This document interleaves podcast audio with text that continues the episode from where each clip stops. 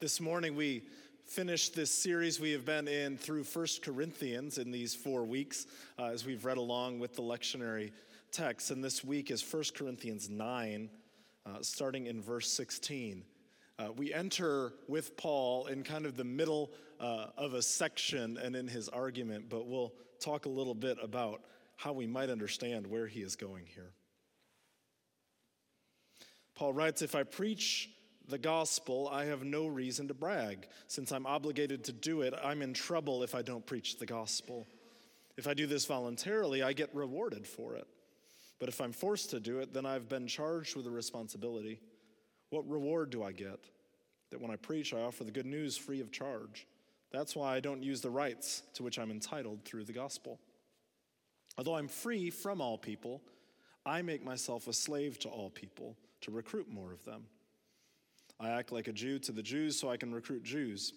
I act like I'm under the law to those under the law so I can recruit those who are under the law, though I myself am not under the law. I act like I'm outside the law to those who are outside the law so I can recruit those outside the law, though I'm not outside the law of God, but rather under the law of Christ. I act weak to the weak so I can recruit the weak. I have become all things to all people so I could save some by all possible means. All the things I do are for the sake of the gospel, so I can be a partner with it. This is the word of God for us, the people of God. Thanks be to God. Let us pray. Oh Lord, let the words of my mouth and the thoughts and meditations of all of our hearts be pleasing in your sight. For you, O Lord, are our rock and our Redeemer. Amen.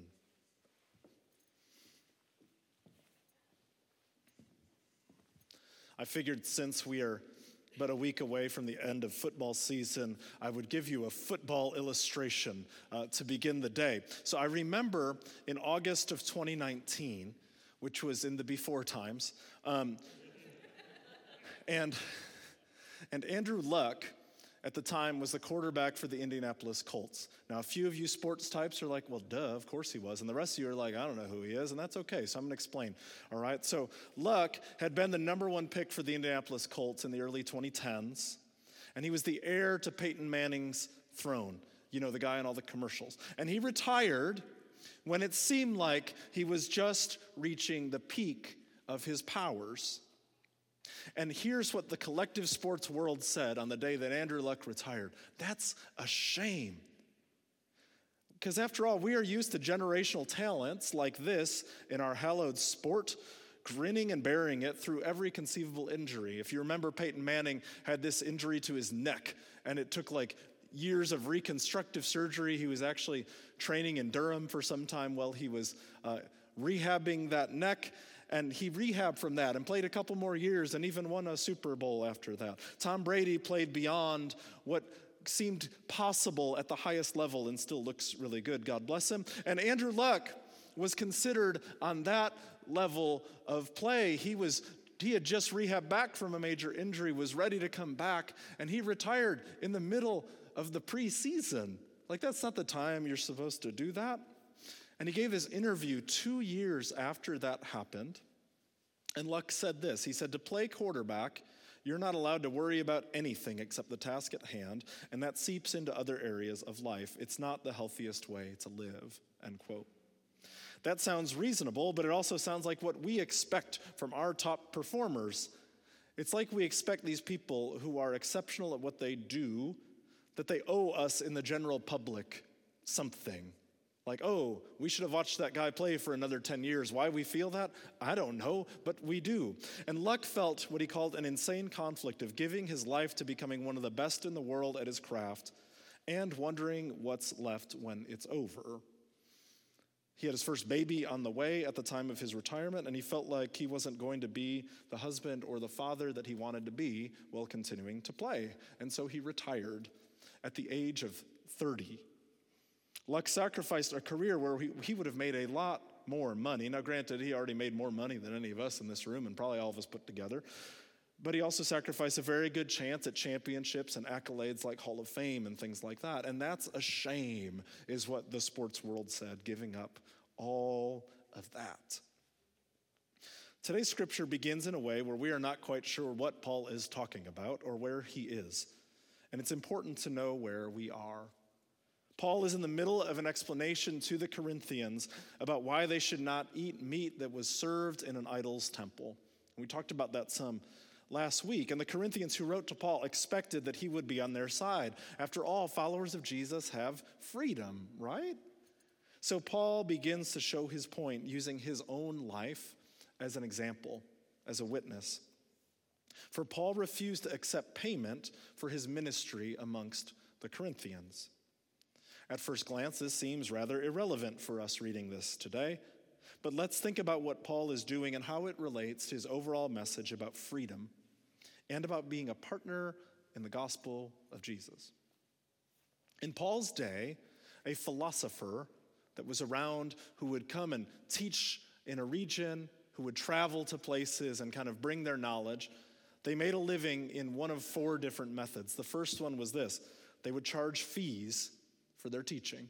The sophists, the kind of wise teachers around, they followed that method. So I don't know whether it was like, hey, I'm here for a week, you pay me this for a week, or it's a wisdom by the hour type of practice. Not really sure. But what we know is that they charge regularly for their teachings. The second method was that they would be sponsored by a wealthy patron's home. Think like the Medicis in Florence sponsoring art. Uh, maybe they would sponsor, they'd have like, hey, we've got our own smart guy to live among us. And, and, and they would be uh, part, of, part of that household, maybe teaching the kids to be philosophers and things like that. Now, in these first two methods, we kind of see some problems and some issues that philosophers would be beholden to the interests of the people who were footing the bill, right? So, especially in the case of a, of a rich family, well, they would always want to speak in ways that favored that rich family, or they would, you know, if, if they were being patronized in that way. Number three, they would beg on the streets, was another way philosophers made their money. Now, the cynics famously lived that way. So, cynics were. Um, not, I'm not thinking like cynical like today, but they were actually a group um, of, of, philosophers, and they would make their living by begging um, on the streets. And the fourth way to make their money was they would work at a trade. This was ultimately what Paul did. In Acts, we learn that Paul was a tent maker. Uh, it was a common practice of that day to be someone who worked with canvas to make tents, um, and, and that was Paul's job. He had, he had like a a money making gig and, and side gig was kind of starting churches and preaching everywhere, right? And so that's what Paul did. He was what we'd call today bivocational as, as he lived as a preacher of the gospel. Now, Paul opted to renounce the pay that he deserved, and he argues to the Corinthians that he does this in order to serve them. Verse 18, he says, What reward do I get? That when I preach, I offer the good news free of charge. That's why I don't use the rights to which I'm entitled through the gospel. Paul uses this language about rights here on purpose. The Corinthians would argue that they have the right to eat idol meat. And earlier they claimed, back in chapter 6, that they have the right to do anything. Paul is saying that he has the right to get paid, he has the right to make a living, and he freely gives up this right. In turn, then, Paul argues that we can place aside our freedoms and place ourselves under others. Verse 19, he says, Although I'm free from all people, I make myself a slave to all people to recruit more of them. Now, in this section, where Paul talks about to the Jews, I become like a Jew, and to those and, and to those who are not under law, become like those not under law. It might sound a little bit disingenuous when we first hear it, as if Paul is saying that we should not live authentically where we are, but take on the char- characteristics of wherever we find ourselves. It sounds like Paul's saying we should be contextual chameleons, that we should just take on the lifestyle of whoever we're around. Is that what Paul would be saying? I don't think that that's fully what Paul is arguing for, but let's take a look at those breakdowns. So, first, Paul says he acts like a Jew to the Jews, which is kind of funny for Paul to be saying because Paul himself was a Jew. But Paul's identity has been so shaped by following Jesus that he can say, I act like a Jew. What would that mean? In Paul's world, it likely meant that he would follow kosher rules around Jewish people so that he could effectively talk with them and not offend them and have a chance to actually share with them about what he's found in Jesus. Then he states that he acts like those under the law, which may just be a further description of acting like a Jew. Paul wants to assure He wants to assure his readers and hearers that he is not subject to living under this law anymore. Then Paul states the opposite. He says to those outside the law, to Gentiles, he acts like those outside the law. What would this mean? Probably the opposite of eating kosher. He willingly gives up all of those cultural marks that he would have had as a Jew, all of those marks that he learned all the way growing up in order to effectively talk with them. Now, Paul is not the equivalent of someone who has a house divided sticker on their car, who's rooting for Carolina State and Duke all at the same time so they never lose, right? That's not what he's doing. Some of us with the sting of defeat this morning. No, but Paul describes his rationale earlier in verse 12, and this is why it's part of his whole context. He says, however, he says, We put up with everything, so we don't put any obstacle in the way of the gospel of Christ. We put up with everything, so we don't put any obstacle in the way of the gospel of Christ. And this leads to Paul bringing everything back together. Because listen in verse 22, he says, I act weak to the weak, so I can recruit the weak.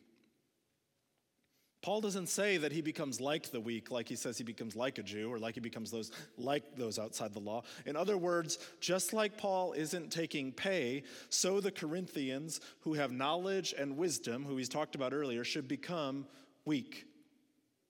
We should place ourselves under one another, he says, and renounce some of our rights when needed, so that nothing is an obstacle to receiving the good news of Jesus. We can place aside our freedoms, Paul says, so that we can partner with the good news. When Paul finally gets to the conclusion of this argument that he is making, all the way in chapter 11, he says just these words Follow my example, just like I follow Christ's. What does he mean by that? that in our freedom as Christians, we are slaves to Christ who laid his life down for others. We should model our lives after him. I was struck and still am by what Paul says in the final verse of our reading today. He says, All the things I do are for the sake of the gospel, so I can be a partner with it. So I can be a partner with the gospel, Paul says. What does this mean? How can we be a partner with good news? Like, what, what is he saying? I think it means that we are more than just heralds of the good news. In other words, you don't just hear the good news about Jesus and then tell others. That's what we sometimes have traditionally read it as. No, you experience the good news of Christ's death and resurrection for yourself. You experience the healing and purpose that following Jesus in God's kingdom brings. And as you participate in it, you become an ambassador of it. In 2 Corinthians 5, which is the next letter that you know the, the Corinthians wrote back to Paul after this one, and then he writes back to them again. So he has this ongoing correspondence with these folks. And I think Paul describes what he's talking about here in 2 Corinthians 5. He says, All of these new things are from God, who reconciled us to himself through Christ and gave us the ministry of reconciliation.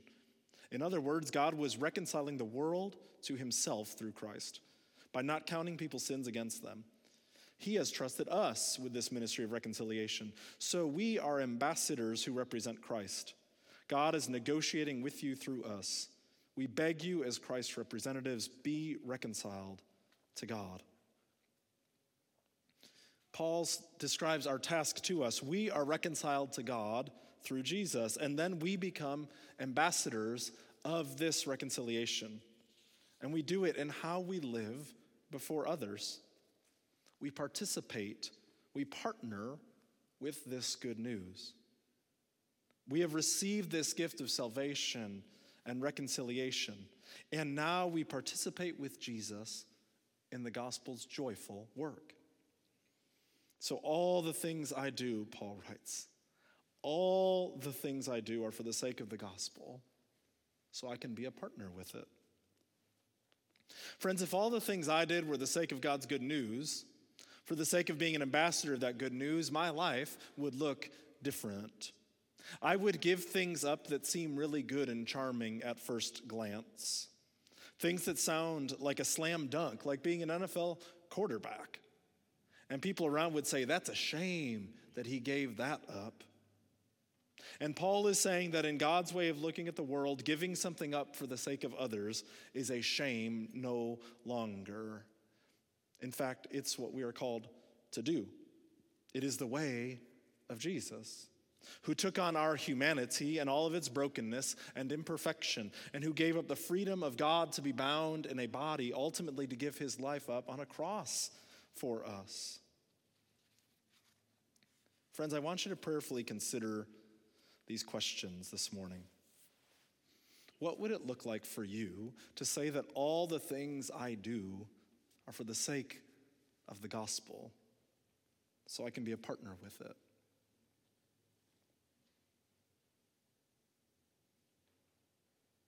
I wonder who are you being called to serve and to place yourself under?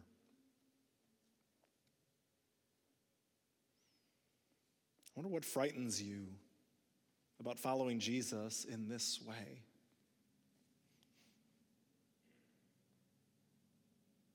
In what ways is your life with God not satisfying in a way that compels you to give your entire life to it? And then what would you have to change to make it so? Let's pray. Lord, Paul proclaims that all the things he does are for the sake of your good news. Lord, rather than seeing that as just Paul speaking Paul and him being one super apostle doing that, I pray that we would instead follow his pattern. That all the things we do might become partnership in your good news. that everything we do, whether we eat or drink, he would say, we do it all for your glory. God, I pray that we would each, as we come to anticipate Lent coming, that we would ask ourselves those questions what would it mean?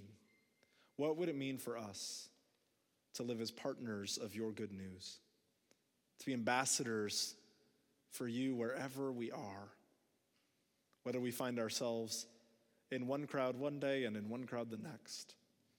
How can we authentically live as followers of you so that others might come to know the freedom that you offer? It's in Christ's holy name we pray. Amen.